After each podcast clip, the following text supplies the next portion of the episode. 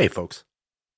You guys know I'm always diving into the dark corners of history, unearthing the stories that are sure to chill. Mastering the art of storytelling and research isn't just a passion, it's a craft. That's why I turn to Masterclass.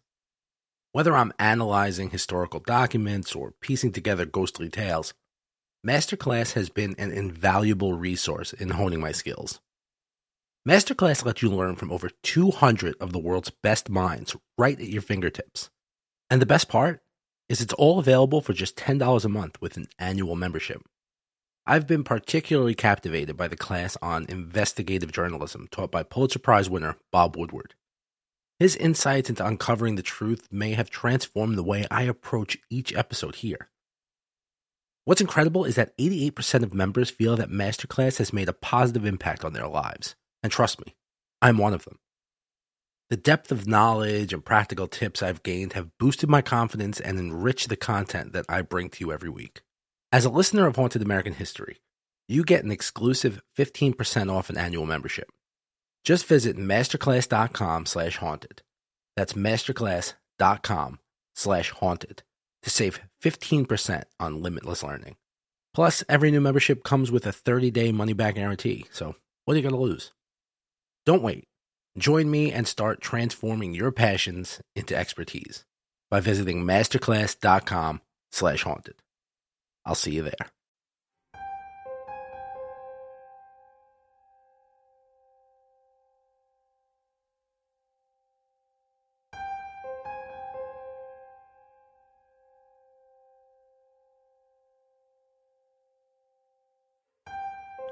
When you think of airport horror stories, the first thing that usually come to mind are delays, layovers, or the chance of getting stuck next to the sweaty guy who smells like bologna and lops over onto your armrest. What you wouldn't think about are potentially seeing floating torsos carrying luggage off a jetway from a plane that's not even there. That sounds pretty crazy, right? Well, I'm sure it was crazy when the man videoed the phenomenon in 2017 while he was waiting to board his plane at Phuket International Airport in Thailand. Look it up. There's a video on YouTube. And you can give me a hundred different explanations on why someone saw that.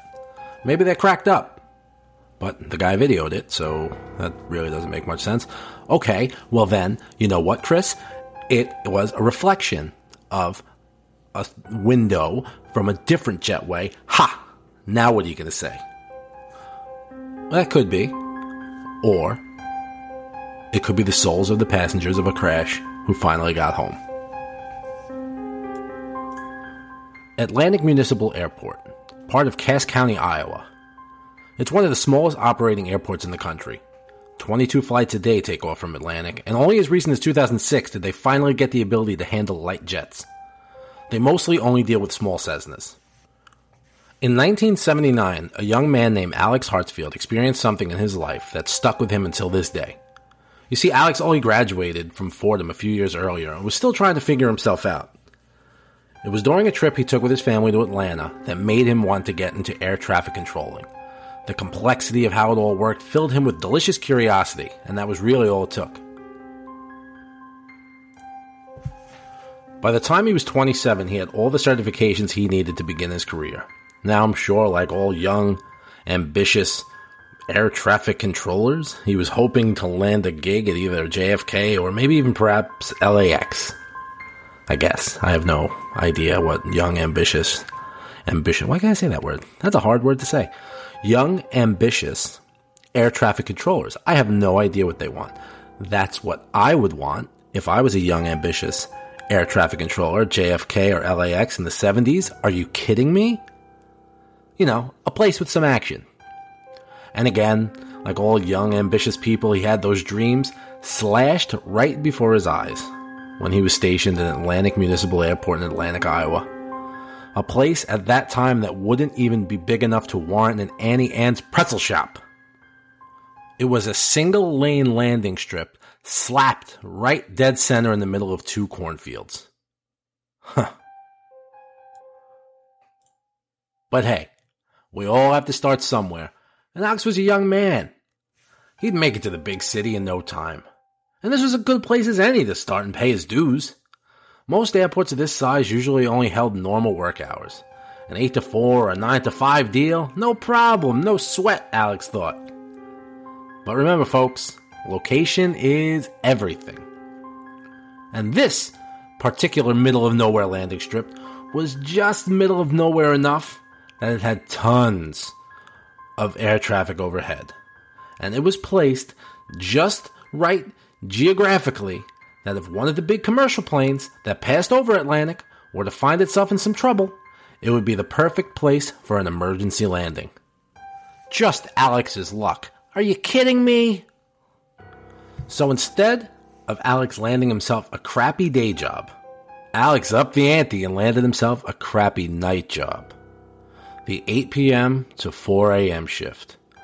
Just Alex, Joe, the night security guard, who would mostly be sleeping in his truck, and the corn.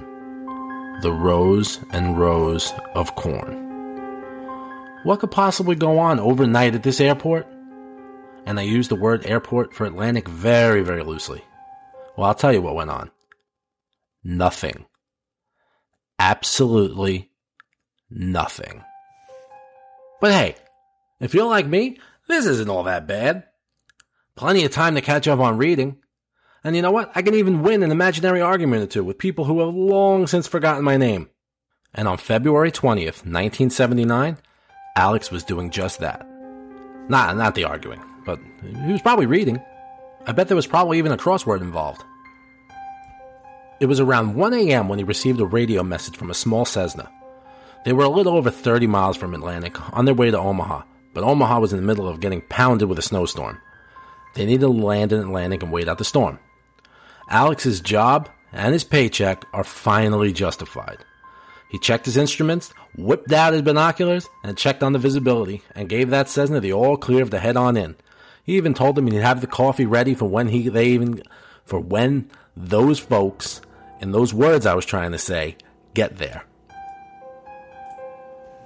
As he was going through the motions and guiding the aircraft in for that landing, that's when he saw her for the first time.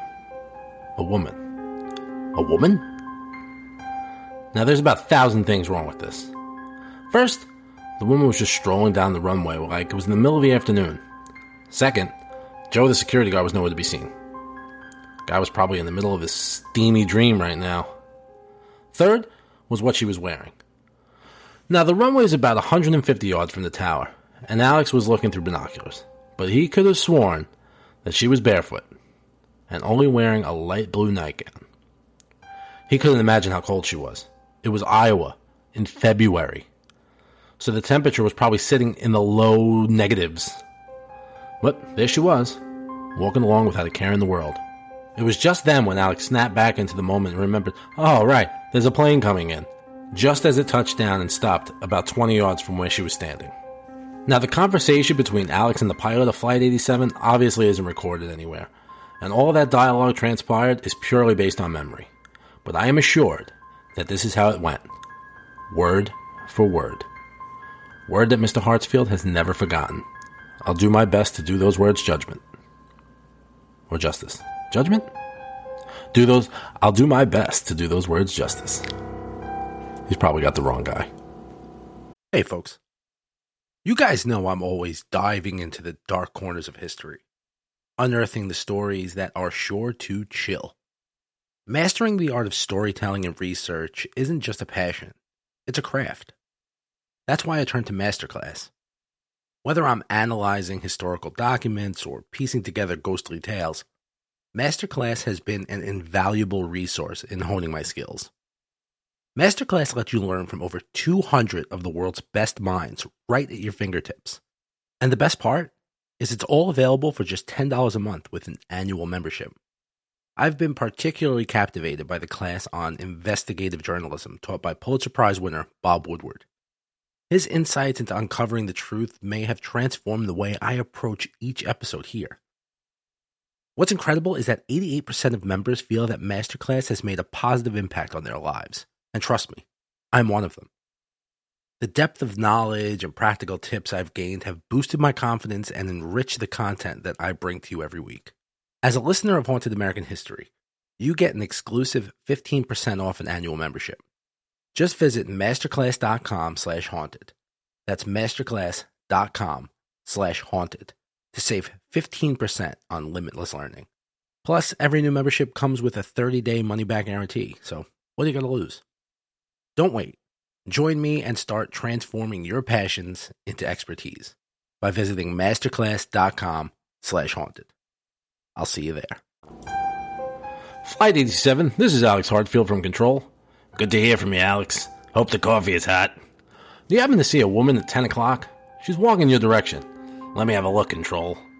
Well, I'll be. She's got to be freezing. At that moment, Alex heard the click of the radio and saw motion in the plane through his binoculars. The plane's door opened and the little stairs folded down. The pilot, with that wonderful voice, emerged from the plane and gave a big overhand wave up towards the control tower. He then proceeded to walk towards the woman.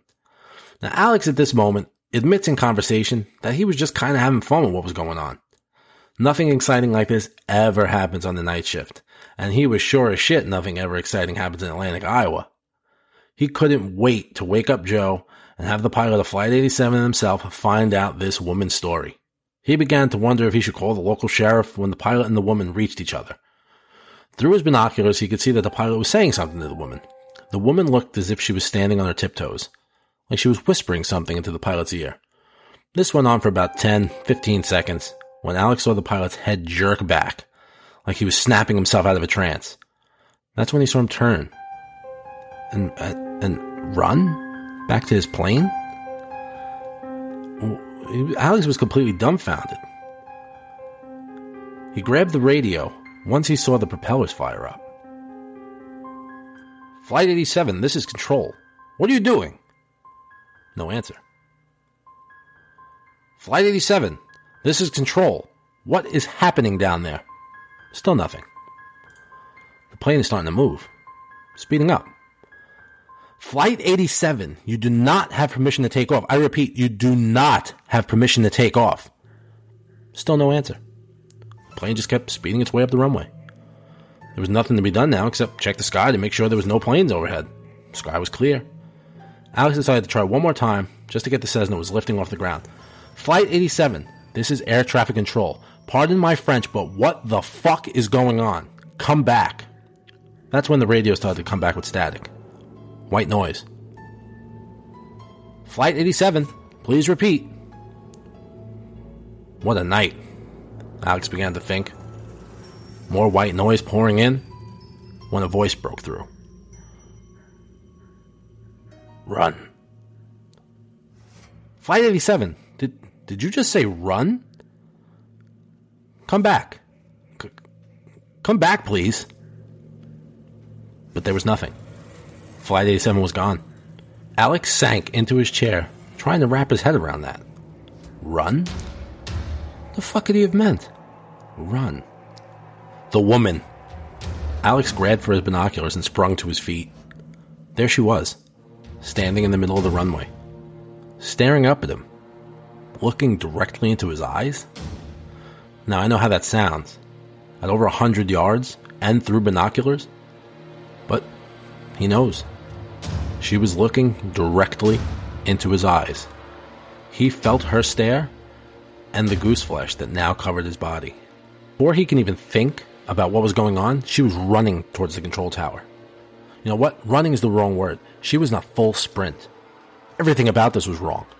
Alex grabbed the security radio and began screaming for Joe to pick up. He looked toward the door, deciding on if he wanted to venture downstairs and look for Joe, when he heard the doors to the control tower explode open in a violent crash.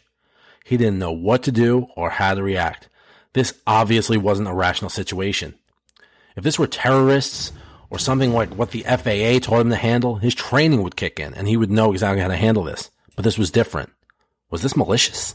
It was certainly strange. And it was that weirdness that made him do what he did next run and lock himself in the bathroom. Standing behind the door, leaning against it, he heard the door to the control room open. He was hoping to hear Joe's voice. He was expecting to hear soft footsteps like in the movies when the invader is looking for their victim watching the shadow grow from under the door as they approached? Well, that didn't happen. What did happen was pure and utter chaos. An explosion of tremendous noise shook the door. The sound of glass shattering and metal ripping like tissue paper filled the next room. The sound was so staggering and absolutely fantastic that Alex, for a brief moment, almost opened the door, if only to see for himself what the hell was going on in there. The bang at the door that knocked him off his feet and down to the chilled tile floor was what brought him back to the moment. And then, just like that, silence. Now, I can tell you that after a few minutes of no sound whatsoever, Alex bravely got up and opened the door to check on that now quiet control room. That the deafening sound of his own heartbeat was driving Alex to make what could have been the stupidest decision of his young life. But I'd be lying. Alex just laid there, listening to his pulse, to his stomach churn, until 7:45 in the morning, when finally a voice came from the next room. A gasping, "What the fuck?" from Charlie, the morning shift controller. When Alex opened the door, he was taken back by a scene of total destruction. Radar monitors smashed in, manuscripts shredded into ribbons, radios ripped out, wire, glass, and metal all over the floor like confetti, dogs and cats living together, mass hysteria. When the police arrived, Alex gave a full report to some curious glances. Joe was fired after admitting, under some pretty light questioning, that he didn't see anything because he was asleep at the wheel. Police had no idea what to make of this. The police urged them to immediately report anything suspicious in the future, took a ton of photos, and went on their way. There was some brief talks about installing security cameras, which in 1979 wasn't all that common, but that never really turned into anything more than just talk. When it was all said and done, it was going to take 12 days to fully repair all the equipment and get the control room back to working condition. During Alex's break, he took that time to get himself sorted out. convince himself that it was maybe an escaped mental patient or someone high on crank or speed. The kids in all these farm towns would huff just about anything to kill all the boredom. There had to be a logical explanation. As the days went on, Alex was able to push it further and further to the back of his mind, and by the time March 4th rolled around, Alex was ready to go back to work. The control room was as good as new. He was a little uneasy about going back on the night shift, but was convinced that whoever caused all that madness was long gone. The next month or so was uneventful for Alex. Nothing but late night crossword puzzles and a whole lot of coffee. Iowa was in risk of getting hit with one of those rare April snowstorms. They were comparing what was coming to the blizzard of 73 that dumped over 20 inches on Atlantic and left snowdrift 16 feet tall. If something like this were to happen, there was no doubt that Alex would be stranded. At around 11 p.m. that night, the snow was coming down pretty heavy, and Alex received a communication from a private jet that was about 50 miles out. They were experiencing heavy winds and asked for permission to land immediately. Now, a jet that size in 1979 would traditionally be too big to land in Atlantic, but emergencies like this called for overriding the guidelines. Flight 676 was told to remain in contact and was cleared to land. You know, luckily for Alex, the runway was cleared and de-iced by the cleanup crew before they went home, and should have still been in pretty good shape. He stood from his chair to look down the strip from the control tower, and that's when he saw her slowly strolling across the runway again. Bare feet, almost gliding on the asphalt. Staring up at Alex. Staring into the snow and wind, not blinking. That was what was most disturbing. On retelling this story to me, that's what really, really stuck with him. The not blinking. Snow and 40 mile per hour winds, 40 mile per hour, as opposed to 40 mile per hour winds. These, you see, in Iowa, there's these certain different winds that are called mile per hour. So, just so you guys know, this was not a mistake on my part. This is an actual thing that happens. It's all very technical, but we're not going to get into it. Let's continue the story. The wind was blasting her directly in the face. That's what I was getting at. You understood. But she wouldn't blink. The wind and the snow whipping into her face, and she would not blink. Her icy stare maintained its direction, pointed straight at Alex. Alex quickly grabbed for the radio to tell Flight 676 to maintain altitude until further communication. But no, they had to land. 676 could not maintain in these conditions. They had to touch down. They were six minutes out. You know, he couldn't risk the lives of the people on that plane, so he cleared them to land. Alex had to act now. He looked back out onto the runway. She was about 50 yards or so from the tower, slowly making her way closer and closer. Now, a lone air traffic controller should under no circumstance leave the control tower, but he knew she was close, and she was coming in. Alex ran down the stairs and locked the doors to the tower, running back up to get to the radio when he looked back out onto the runway. She was gone. A wave of relief came over Alex, and that's when the radio clicked on. Control, we're almost flying blind up here. We are approaching the runway. Please advise. Rotate three degrees right. Acknowledge. Copy that, Control.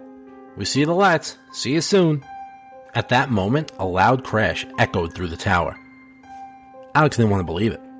He locked the door. There is no way, unless the storm is getting that bad and the wind shattered the doors. That idea was dashed from his head the moment he heard the footsteps on the stairs. The footsteps were getting louder. Expecting them to be quick, he was taken aback by how loud they were. Like she was forcibly slamming her feet down on each step as she made her approach. 676, this is Control. You are clear to land. The control room doors opened.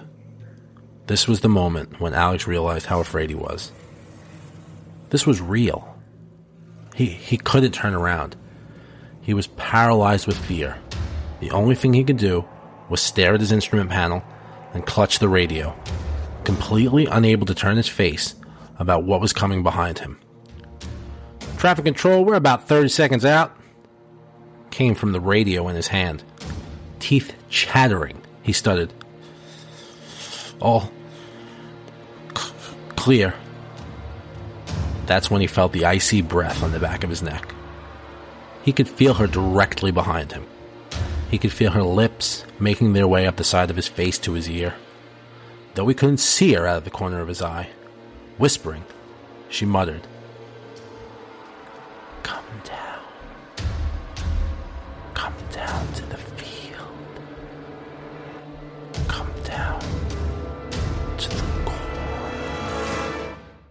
Now, some would say maybe that the chance of actually hearing a voice would maybe, possibly, kinda, sorta, thousand to one chance to diffuse that situation.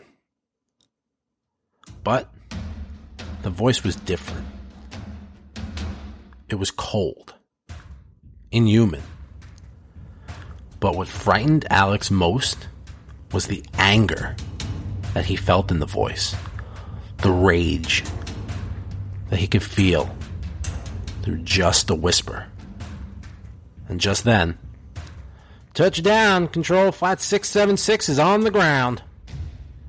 From behind him, he could feel the woman snap back, and he can hear the footsteps as she ran down the stairs. Alex forced himself to get up and run to try and catch a glimpse of her, running barefoot out the door. When he got back to the window, she was nowhere to be seen. Alex welcomed Flight 676 and radioed to the new security guard. He showed up a few minutes later, did his walk around the building, but there was no trace of the woman. The snow that night ended up not being as bad as forecasted, and the feeling of relief washed over Alex when the police showed up less than 30 minutes after the call. They did a thorough search of the building, but nothing turned up. They did note that they saw a set of tracks coming from the cornfield, but none going back. Alex never saw the woman again. And this story he kept mostly to himself, besides the few times he shared it with family. And now, I share it with you. Ghost stories are everywhere. Places like Salem, Massachusetts and Gettysburg are famous for the tales of hauntings and ghost sightings. You don't generally associate stories like this with a place like Atlantic, Iowa. But, like you probably don't associate those stories with your own hometown. But I'm sure if you dig around, ask a relative or two, you may find that stories like this are a lot more common than you think. During the late evening of June 10th and the early morning of June 11th, 1912, the six members of the Moore family and two house guests were found bludgeoned in the Moore residence. All eight victims, including six children, had severe head wounds from an axe. A lengthy investigation yielded several suspects, one of whom was tried twice. The first trial ended in a hung jury, and the second ended in an acquittal. The crime remains unsolved. Experts claim that something supernatural had to take place, as the entire house of people remained asleep during the attack. No weapon was found. Those murders took place in a small town called Villisca, Villisca, Iowa. Villisca, Iowa is about 40 minutes southwest of Atlantic Municipal Airport. From the pages of the Iowa World Herald.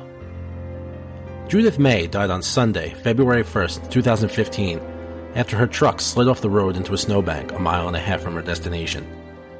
Sheriff Lance Darby said May was not dressed for the cold. Her body was 200 yards from her vehicle. She was found wearing a light colored nightgown and no socks. Her slip on shoes were still in her truck. Judith's brother, Fred, told reporters his sister was heading into Atlantic for a brief shopping trip. We'll never really know what happened, he said. She drove that truck every day.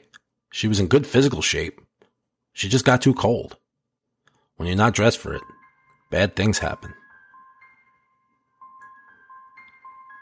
My name is Christopher Feinstein, and this is Haunted American History. Music by Kevin MacLeod.